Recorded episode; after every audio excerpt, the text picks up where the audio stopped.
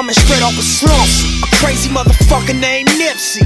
I'm turned up cause I grew up in the 60s. Caution to you rap niggas try and diss me. I go hard. That's why your bitch wanna flip me. Big guns, nigga turn rivals into rosaries, extended clips. I give a fuck who you supposed to be. Straight off the block, I sold dope to buy groceries. Now it's rap money, no advances, all royalties. Broke, nigga, you can follow me. It's fuck bitches, get money, keep some hollow heads logically. And I'm for where homicide boost the economy. Pay taxes to these corners and put in work as a policy. It's white chalk on the corners. It's yellow tape on the gates. Choppers up above, that's cuz a tiny lokes run the streets where I'm from. This Just a small introduction to this Nipsey Hussle music. Us money and bitches, that's the way that we do it. First get your bride on, then get your shine on. Then come your chain swing. You getting dollars like a doctor, but you gang bang. Yeah, it's hustle in the house. Yeah, it's hustle in the house. Blue rag, ass hat, gold on my neck fat. Gun case, catch that. Neighborhood, I rep that. Shoot first, ass last, move, work fast, cash, Hurst, tip that, squabble if you get mad. And in my lifetime, I seen a lot of death. A couple cold nights, it looked like it was nothing left. But God got me, so I got it tatted on my flesh. Slauson, nigga, you ain't heard shit yet. Cuzzy, copy, us to rob, tiny draw, dipping stone when he come home and baby we dog. And can't forget my big brother Black Sam, just a young hood nigga with a million dollar plan. Just a small introduction to this Nipsey Hussle music. Us money and bitches, that's the way that we do it. First get your bride on, then get your shine on. Then come through daytime with the lights on. Now hit the fast lane, and let your chain swing. You getting dollars like a doctor, but you gang bang. Yeah, it's hustle in the house. Yeah, Look, I came from nothing, sold at every other rapper. Say the speculation, real banger, gun clapper. Silence. Any opposition with the Mac, I'm turn 'em into candles on the curb over blood splat. Fuck rest in peace shirts, nigga. Where your guns at? Hit them been two weeks and we ain't seen no get back. Type of shit is that? Yo, crippin', it's whack. You ain't poppin', you ain't turfed up, nigga. You off deck. I promise, I'll be out lurking with the pump, gooned up. Black hoodie on, chopper in the trunk. Ready to hop out and do my motherfucking stuff. Six so, nigga, that's what's up. Huh? Just a small introduction to this Nipsey Hussle music. Us money and bitches, that's the way that we do it. First get your bride on, then get your shine on. Then come through daytime with the lights on. Now hit the fast lane, and let your chain swing. You getting dollars like a doctor, but you gang bang. Yeah, it's hustle in the house. Yeah, it's hustle in the house.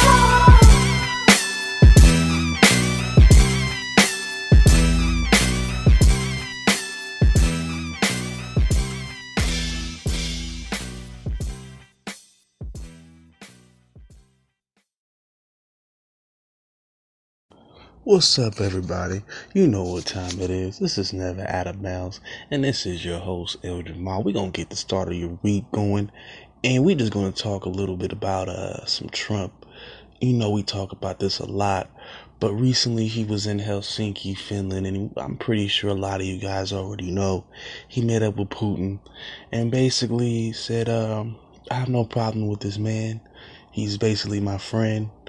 Um, you know, he has nothing to do with, of course, the uh, the election issues that we had. He's a trustworthy guy, so on and so forth. And basically, they both did their job of putting down uh, the left, the left wing media, some more of that talk.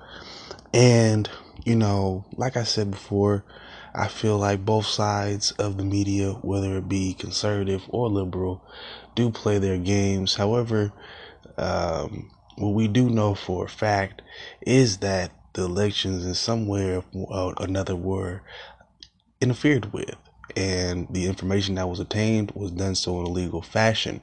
That's why the people are in trouble now.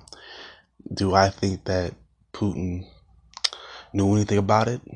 I'm positive he did because there could be, and I'm gonna go be go with the obvious because of his connection with Trump.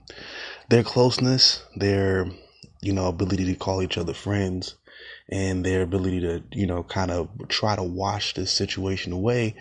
Uh, I'm sorry, I'm just gonna put two and two together. I could be wrong, but you know, I feel as though, you know, they definitely got something going on. And, you know, to be honest with you, I kind of see where Trump, not to say that I agree with him, I'm just saying that I understand where he's coming from because the information that was revealed had everything to do with the Democratic Party had nothing to really do with the Republicans. Didn't really expose anything on their on their end. So it was more just an expose about the Democrats. So why would that? Why would Trump necessarily be against that? You know, that pretty much helped him win the election.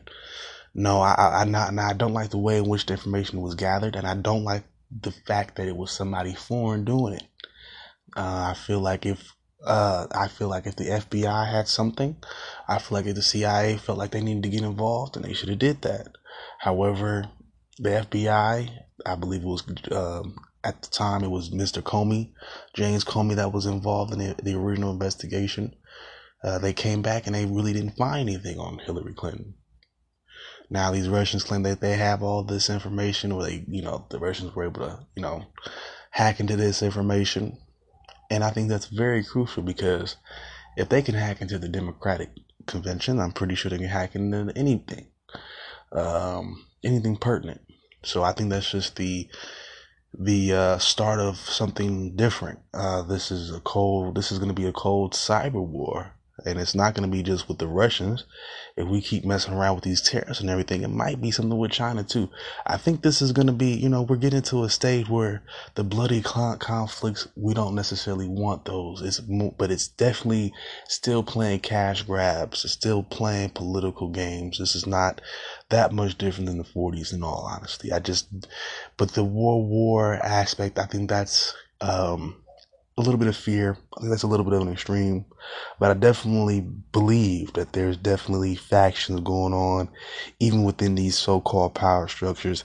And I think Trump and Putin is trying to create their own. Um, they're looking at the other countries, uh, especially in the the EU, uh, that are ran so much differently politically, economically, so on and so forth. And to be honest, the and to be honest, Putin himself, Vladimir Putin himself, does not like the liberal ideals of the West. And uh, if if if you've ever seen one of his speeches, one of his more recent recent speeches, I want to say it came out about 2016, and he's basically addressing pretty much the world and pretty much uh, telling them, you know, that he would want to create it's I would say in in so many words, a conservative Christian, you know, type uh, situation, and you know that means that it excludes a lot of people's beliefs. That uh, you know that's not that's very contrary to what we've been seeing so far in this country, what we're used to. And if you look at how his country is ran, it's a lot different. And I don't, I wouldn't, I, I would hate to be the person to tell you that, you know, with that influence, this country could be very along the lines, close along the lines of being like that. And I don't think that that's necessarily what we need at this point. That isn't that it, just like um, the the the fear tactic amongst the conservatives was, oh well, Hillary and the left wing, they're just gonna they're just gonna sell us out to the banks, the world banks, and we're gonna be a puppet, la la la la. And to be honest with you, I don't. But which whether or not that that's true, we don't know because she wasn't elected. We don't get to see it. But we do get to see the Republican guy shaking hands with a former quasi ally and for a long time a frenemy. And um, we've seen him shaking his hands after he's after pe- his countrymen interfered with our election process. That says a lot to me. I, if I was if I was Putin, just as a, as a as a gesture of good faith, I'd prosecute the goddamn guys myself, just so you, I would put that out there, like, hey man, I'm not with that. I don't think that you know your election process should have been rigged, but he was in on it, of course.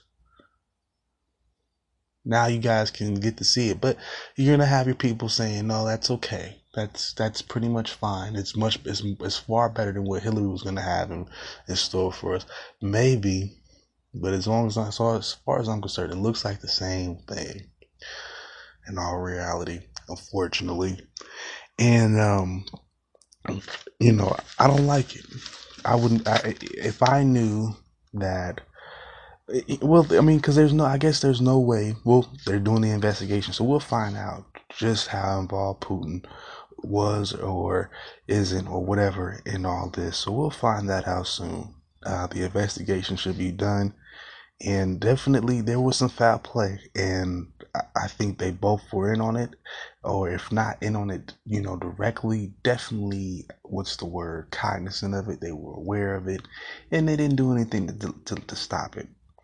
So on that note, y'all, we're gonna take a quick break, and uh, when we come back, we're gonna wrap up this World Cup. I missed a couple days. Um, it was uh the World Cup final was Sunday, so we're gonna talk a little bit about that, just about the final, and then I wanted to go over uh just some all stars, some all star players that I liked, uh, some players that you know uh actually took my eye, uh, took me by surprise. I, some of these players I've never heard of, but I'm learning as I go. So we're gonna talk a little bit about that and kind of what that was like for me, uh, being the first time that I've you know really watched it and got into it for the first uh, first time really. And then we got some NFL news too. Uh, we got some some issues with your man Le'Veon Bell. He he isn't too happy right now. But we'll be right back, y'all. All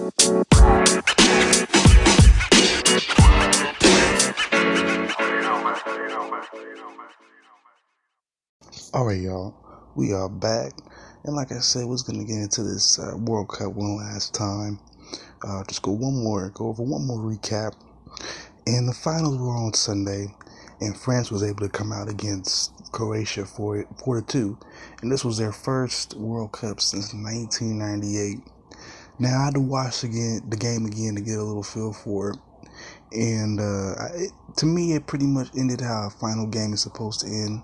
I feel like the better team won, and they made the plays when it counted.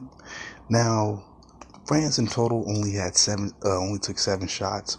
However, they made the most of it, and they also only had 34% of, of possession, but they made the most of it. Uh, six of their shots were on target, and like I said, they scored uh, four points, so that's pretty good efficiency. Now things got start, uh, things got started off at the 18th minute of the first half when Antoine uh, Antoine Griezmann, excuse me, was given a penalty kick. Now he was helped by Mario Mandzukic from Croatia that pretty much uh, headed the ball into the goal pretty much at the last second, kind of tipped the ball in there. So France went up 1-0.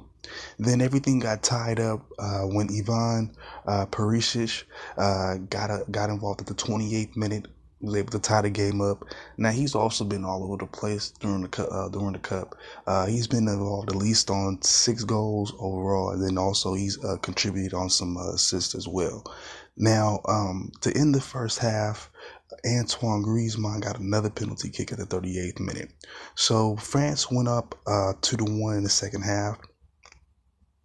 Now this is the first final to ever reach three goals by halftime. Now, I've never, well, I think this is the second, this is actually, yeah, I think the second World Cup final I ever remember seeing. I think I remember seeing 06 when, the, uh, yeah, Italy won. I was into it then, but I haven't watched it really since then. But this is the second one I've seen, and this was pretty much exciting. Like I said, like I, like they said, this is the first to reach three goals, and you know, goals are, you know, exciting to see in soccer. At least to me, I, I get excited by them. But uh, the second half started off uh, with, at the 58th minute, with Paul Pogba getting the goal. And then also um, at the 65th minute, France closed, uh, closed it off with another goal at the 65th minute. I'm sorry, from uh, Kylian. Um, mm, I can't pronounce that.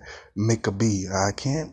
Mm, these French names are getting to me, but you get those of you who know know how to pronounce it. I don't. I'm sorry. I have to work on it. But um, as for Croatia, they were able to get they were able to get two goals. They got a goal from Mario Mandzukic around the 69th minute, but it wasn't enough, and France was able to win four two. Now this was the first time a team has scored four goals since 1970. It was Brazil. So uh, it was a pretty good game in my opinion. I was excited the whole time. I was rooting for France, and for the first time, I was right this whole tournament. I was right.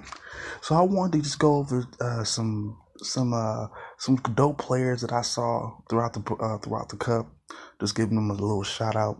Now I'm gonna go through the offensive players real quick. Now you know Chris uh, Cristiano Ronaldo got off pretty much from Portugal. The four, the four, excuse me, from Portugal got four goals, and pretty much uh, now his team didn't make it so far, but again, you know, just being who he is, the world class superstar, he pretty much showed up. He still showed up, even though his team didn't. Then you got uh, Lukaku, uh, Romelu from Belgium. He also got four goals, but he did it on 13 shots. I thought that was pretty efficient. And I think pretty much, uh, I think six of those were on target. So he's pretty efficient. And then you also got Cheryshev Denis from Russia, the home team. Uh, he's a midfielder. He also got uh, four goals as well, but he got it on 12 shots and seven of those were on target. So we had some pretty official, uh, pretty official and efficient players this year as well. And then also you had uh, Eddie Hazard, as he has it from uh, Belgium as well, who not only, I think, you uh, not only got three goals, probably got about almost three, I think, yeah, about two assists as well. So he was all over the place. And then I wanted to go over, uh, my opinion, uh, some of the top performers overall. And uh, one of them was uh, Henry Kane, the striker. I believe it was, yeah, striker from England. Assist goals overall. That's the highest amount in the World Cup. Offensively, dope. Um, all over the place again. And uh, my favorite player, uh, we're gonna end this all up, and I want to talk about my personal favorite player uh, this whole World Cup, Antoine Griezmann from France, midfielder. He did it everywhere. He was everywhere he needed to be. Um, he got four goals, also two assists, and two points in the final. Two points coming off penalty kicks. So he came up when it when he really needed. And uh, going back and just when I was going back and just looking up the scores and going through the stats of every game and the timelines and just watching the games again. Uh, Antoine Griezmann continuously stuck out next to Henry Kane, but I definitely like Antoine Griezmann because, like I said before, he was a constant, the consummate team member, uh, in on some assists, crucial assists throughout the games, throughout the tournament. So definitely one of the better players that I've come, uh, got a chance to get to know, get a chance to see. I personally was excited watching the World Cup. I don't see why they do it every four years. I I would love the potential potential it to be two because four years is too long. I gotta see these players at least every two. That was pretty dope. That was an exciting experience. I can't wait. Now we're gonna get into the NFL, and like I said, we got some drama.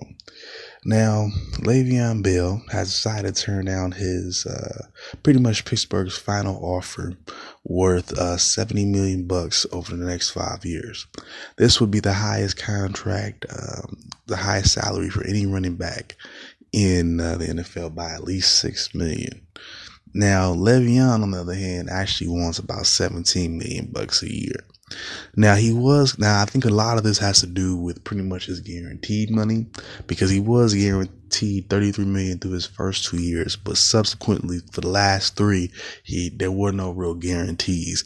And it might be likely that his last couple years he'd be getting paid significantly less a year I think around 13 uh, I think it was thirteen seven five, something like that a year instead of the 14, I believe anyway. So like I said, there was no real guarantees. And at this rate, he's more than likely uh, to become an, a free agent next year. Although he's basically saying he doesn't even want to play in the preseason or do at least the first couple of games of preseason. And uh, he doesn't really want to participate in training camp. So we'll see how that goes. Um, I at this point I don't think he wants to play for them. I've said it before. I'm I'm gonna say it again. I think with all the issues, don't get me wrong. I understand, especially at the running back position. They only got a short uh, shelf life anyway. You want to make as much money as you can because you're gonna be taking the biggest, you know, the most damage to pretty much all the players out there. So I get where he's coming from, but at the same time, you're already getting paid more than the other running back in the league. Thirty three million you know, guarantee out of 70 million. That might not be the biggest number you want, but it's definitely 33 million guaranteed after two years. I don't know. Um, you know, I can't, you know, say, you know, I can't really speak too much on what another man should want in terms of his lifestyle, in terms of his money. But I, I definitely don't think, I definitely, you know, through the course of seeing him and this whole, uh, this whole, off season and the off season before. This is not the first time he's talked about wanting a new contract, wanting a bigger contract. I, I honestly think at this point he might just not want to play for this specific team anymore, and that happens. You know, you grow out of it, and uh, you want something new.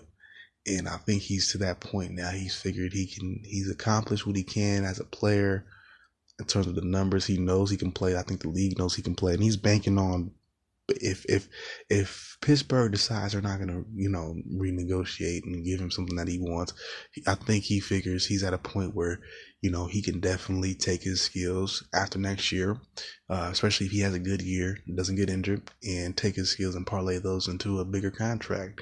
And I have no problems with that. Do I think he gets it? If he has, if he if he's an MVP next year or All Pro candidate, more than likely, yeah, Pro Bowl at least, and I think maybe why not. But if he if he suffers an injury, it's a wrap. Yeah.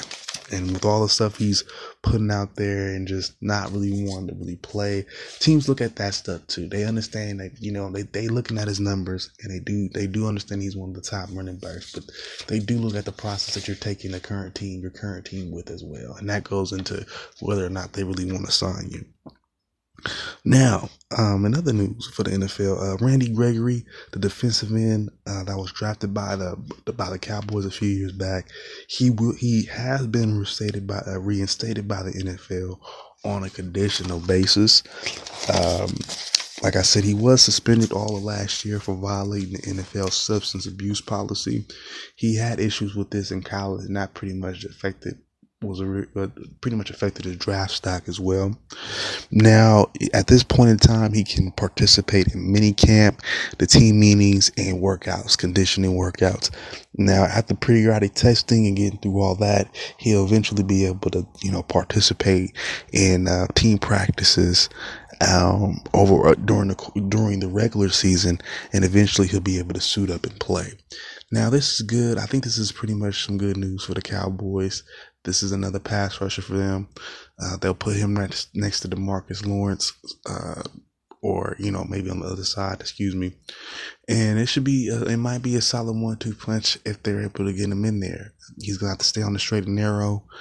You know, there's a lot of players that haven't been able to get right. Josh, uh, Josh Gordon, one of them. You know, stayed a lot of time out of the league. And uh, the big question is, especially at you know, he's a bigger guy. He's a defensive lineman. Is he still in shape? Is he still in football shape? So that's gonna be the biggest question. I don't see why not. He was definitely an athlete coming out of school. So um, the question is, can he stay on the straight and narrow? Can he stay out of trouble? And if he can, look out. I mean, well, at least they have another pass rusher. I'm not to say they're to be great, but they definitely have, the Cowboys definitely have another pass rusher. All right, my people, we're to take another quick break. We'll be right back, and we're gonna have some uh, basketball news and some uh, MLB news as well, some scores. Well, we'll be right back, y'all. Work hard, play hard, work hard, play hard, work hard, play hard, work hard, play hard. Work, work, work, work, work, work, work, work. All on my ring, nigga. Gold watches, gold chain, nigga. Hundred thousand champagne, nigga. Yeah, my money insane, nigga. Yeah, I'm making it rain, nigga. But I was just on a plane, nigga. Buying gear, flying here. Fuck what you heard, it's my time of year. Uh. If I'm in the club, I get a hundred stacks. I'm always rolling up, so I get love for that. Them niggas stole my swag, but I don't want it back. My nigga, uh. I was on this, but now I'm on to that. You see it in my closet, for it's on the rack. Was out there in Hawaii, now I'm going back. My nigga, uh. I got so much money, I should start a bank. So much paper right in front of me, it's hard to think. Buy so many bottles, it's gonna be hard to drink. But I'm still growing up, and my family here, and they rolling up. So, uh,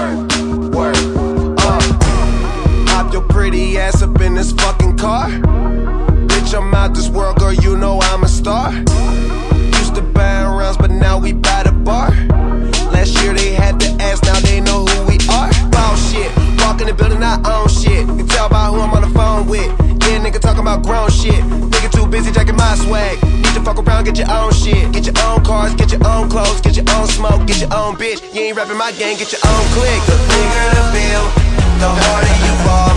Well, I'm throwing mine, cause my money low. The quicker you're here, the faster you go.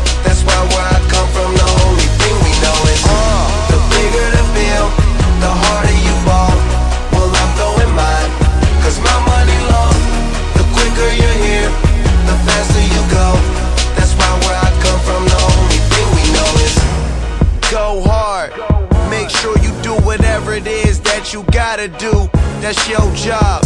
And niggas gon' hate, but that's no prob. So hey, fuck them, don't need nothing from them. Some niggas talking, but the shit they claim it don't mean nothing. It's straight from Cali, that's what's in my joint, that's what I'm puffing. OG. And been one since I was young enough to know that everybody was gonna know me. Most niggas don't see. The bigger the bill, the harder you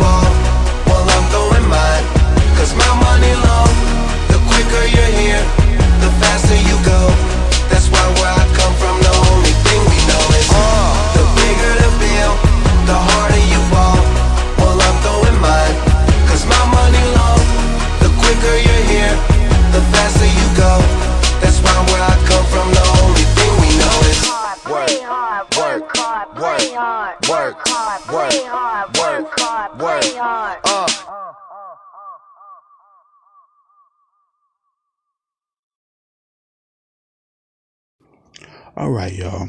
We are back and we're going to finish this up for tonight. I got some uh, NBA news here. The Cavs have decided to release Kendrick Perkins. The 33 year old big man was signed on the last day on the regular season, but did not play throughout the playoffs. He was basically there uh, as a locker room presence. Now, he also played for the Cavs in 2015, as well as their G League team, the Canton Charge. He also played for OKC and was a member of the 20, uh, the 2008 uh, Boston Celtics that won the NBA title. At this point, it looks like it might be the tail end of his career. I haven't seen too much of anything about a market, you know, in terms of any interest in terms of signing him or anything like that. So it looks like he might, that might be the end of everything for Kendrick Perkins. Now, uh, also we got Jahlil Okafor, the 6'11 center is uh, still a free agent, but he has been working out for four teams in Vegas recently, including the Bulls and the Pacers, who have expressed interest. Um, he played for the Knicks and 76ers last year, and he's the number one pick in 2015. However, last year he only averaged about six points and almost three rebounds in 26 games with Brooklyn. Um, again, he didn't play too much with um, the 76ers. I think he only had one appearance for them. And I think the biggest knock on him, at least offensively, is that he's pretty much under the basket type big man. He can't stretch the floor, floor and he can't really shoot. Uh, he can definitely rebound, uh, but then I think he's also suffered with some injuries over the past couple years as well, so that's held him back. Hopefully, he'll find a spot this year and, and be able to, uh, you know, do something, you know, to, to, to kind of, uh, offset, you know, what people have said and kind of, you know, the word that's out, out, out about him. I'm not too sure, uh, who picks him up at this time though, but it looks like it might be, be between the Bulls and the Pacers. Finally, for NBA news, uh, we got the Sac- uh, the Sacramento Kings in here. Now they traded guard Garrett Temple for Ben ba- uh, McLemore and uh, center De- De- uh, Deyonta Davis for a future first, uh, future second round pick in cash, and this was with uh, Memphis, by the way. Now McLemore uh, was already a seventh round overall pick for Sacramento in 2013. He also spent four years with them. Uh, about four years, yeah. And last year, like I said, he played with Memphis. Uh, last year, he averaged 7.5 rebounds and 2.5 assists. In his career, he's he averaged about nine points, a little under nine points. As far as uh, Garrett Temple goes, he's averaged five and a half points, two rebounds, and Davis Uh, he averaged five points as well and four rebounds. So it looks like Sacramento's trying to make moves. Um, they already got somebody they're comfortable with. They they worked with before, so we'll see how far it goes. I'm not too sure, but um, definitely they're on the move. Now uh, we got some MLB news as as well, and it looks as though the Dodgers have acquired the third uh, top pro uh, top third baseman uh, Manny Machado. Now, the deal with the Baltimore Orioles also includes a young uh, outfield prospect by the name of Yusniel Diaz. Uh, the 21 year old Diaz has uh, recently scored two home runs in the rookie All Star game and is currently averaging a 314, six home runs, 30 RBIs in uh, Double A Tulsa. And he's currently the number one prospect with the Dodgers. So it looks like a on the surface as of right now, it looks pretty much like a win-win. Uh, the Dodgers they pretty much get an all-star player that they can plug in right now, and that can help them win not only the division but maybe even you know go deep into the playoffs as well.